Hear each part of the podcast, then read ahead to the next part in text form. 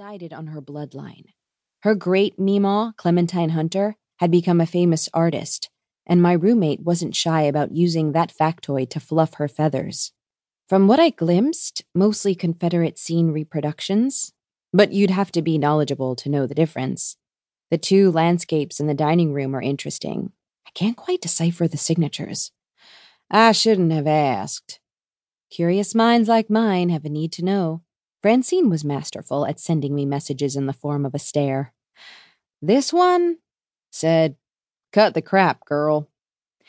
Having been the recipient of her cockeyed gaze many a time before, had become seasoned in deflecting her telepathic weaponry and feigned interest in a V formation of pelicans whose noisy wings flapped above.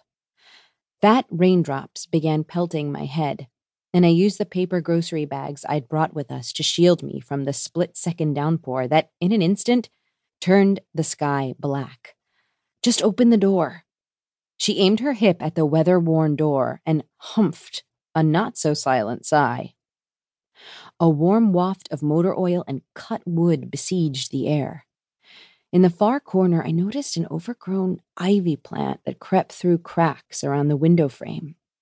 The light that filtered between the leaves cast menacing early evening shadows on the shed's floor. Why don't you wait until Monday and ask Hodge to do this? I'm sure if you offered him some of your fritters, he'd gladly cut the cabbage. She began scanning the wall for a light switch. I haven't met this handyman, and neither have you. If I offer him my fritters, he may assume it's an inn and want me to explore his tools. That's mental. Listen, I got me an animal magnetism, and I've learned that I have to be careful who I unleash it on. My feet locked in place. You giving me the stink eye behind my back? Do you hear that? I asked. Hear what? Dripping. You deaf? It's raining. Not outside raindrops, inside plops. You're making excuses to get out of harvesting the cabbage. It's probably not safe to handle a chainsaw in wet weather. Since when did you turn into the safety police? I moved farther into the dingy room. It's coming from the far corner, behind those metal shelves. A lone bulb in the room flicked on with a zip zip noise, and the filament hummed as it threw muted yellow on the vise mounted to an eight foot long work table. Chaotic mess of paint tins and an assortment of gardening implements, saws, shears, a hoe, and other wood handled tools littered the shellacked wood surface. Hear it now? I asked as we both stood still. You're trying to give me the heebie jeebies? So I abort my fritter ingredient foraging.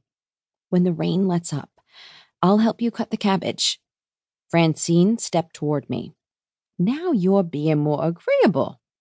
Channel the right attitude, and this summer is going to be something to remember.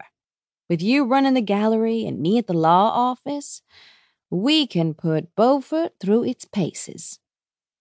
We aren't 21, and neither of us has fake IDs. My nose crinkled. Kinda smells rotten in here. Don't be sending negativity my way. Dressed up, neither of us will be asked to show ID.